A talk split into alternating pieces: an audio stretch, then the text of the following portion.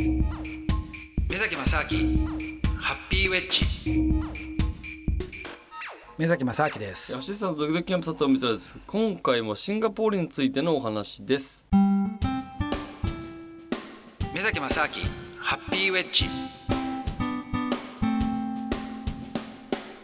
あのーこういうお金のことだけじゃなくてうん。研究とか、大学とか、あと研究機関とかがシンガポールのその国のね研究機関が世界中からその世界のトップのその教授とかはい。をもうね給料をね2倍とか3倍とか払ってで2年契約だとかっつって、はでシンガポールに呼ぶんですよ。いでその人たちにでもその2年とか3年の間に結果を出せっつってはあ結果出さなかったらクビとかっつすってで呼ぶんですよ。はい。でそうするとそういう教授たちもねうん。まあ2年3年で給料2倍3倍になった。うん。さらにそれで2倍3倍だけじゃなくてその税金のこと考えたらああそうか。もっとですね。うん。はい。いやちょっと挑戦しようかなとか思っちゃうと思うんですよね。はだからそういう人たちが今すごい集まってきてい研究までもしてると。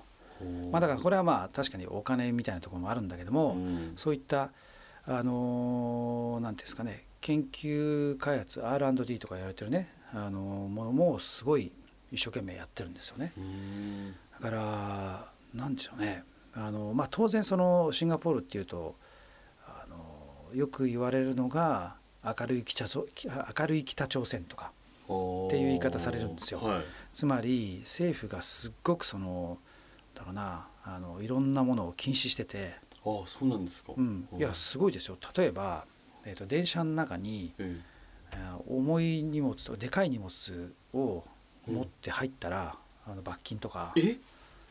うん、あとうん。えっ、と家のトイレ流さなかったら罰金とかね。え？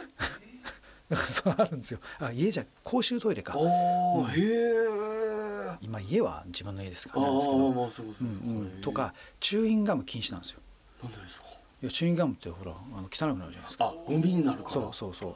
でもっとすごいのがでもチューインガム噛む人いるじゃないですか。はチューインガム噛んで捨ててあるのあるじゃないですか、いはい。そしたらそれを拾って警察が拾って DNA 検査してええ そこまで？捕まえるんですよ。すそこごいですまでするんですか？はい。はい。すごいですよ。あやばいですよ。だから完全な警察国家みたいなもんですよね。ああじゃあ街は綺麗ないやめちゃくちゃ綺麗ですよそれは。もう塵一つ落ちてないみたいな。綺麗だしだからすごいそういった意味では、まあ、ある意味そのなんかにまあ、日本に似てるというか日本をもっともっと生かしちゃった。もっと先生かした。感じですよ。すごいですね。ああと政府のあの検閲。はい。あの要するにいろんなその政治的な思想だったりとかあとバイオレンスね。暴力とあとセックスとか、はい。この辺のその検閲ってすごくて例えばあのハリウッドとかの映画あるじゃないですか、はい。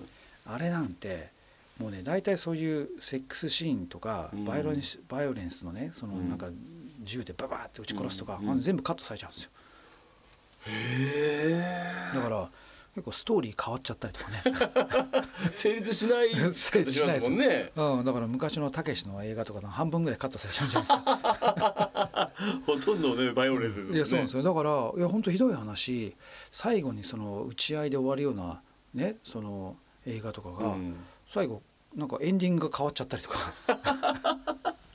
するんですよ。すごいですね。うん。とかあとねまあ今はさすがに、まあ、まあやってるのか分かんないですけど昔その「少年ジャンプ」とか、まあ、今ありますね。はい。で「少年ジャンプ」とかああいう漫画とかでもたまにやっぱりその女性の裸とかがぐわっとうん。出てくるのあるじゃないですか、うん。そしたらあれがもうねページごとビーって破かれて それでで紀ノ国屋とかで売ってるんですよ。はあそのそのガーとか消すんじゃなくて。ページを。ページでそれ裏側のあれどうなっちゃうんだみたいな。ねそれもストーリー分かんなくなっちゃうみたそいうなですね。うん、そのぐらいねだからすごい強烈にやってるんですよ。で政府もほぼ一党独裁ででもうだから政治的な議論とかもないんですよね。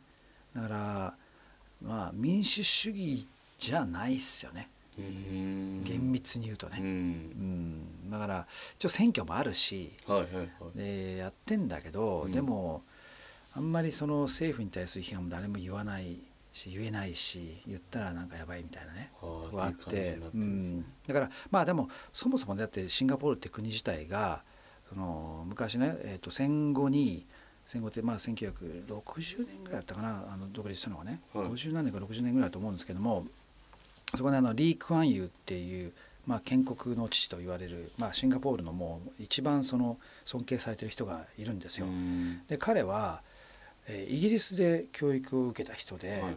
でそのシンガポールをとにかく最初は本当にただの島みたいなとこですから、うん。それをで何もなかったわけですよ、うん。もう本当にあの犯罪が横行しててでマフィアがいてっていう、なんかもうどうしようもない場所だったのをどうやって経済的に発展させるかっていうのを考えてでそういったいろんなその、まあ、厳しいことをねやっていきながら経済発展っていうのを目指していったんですよ。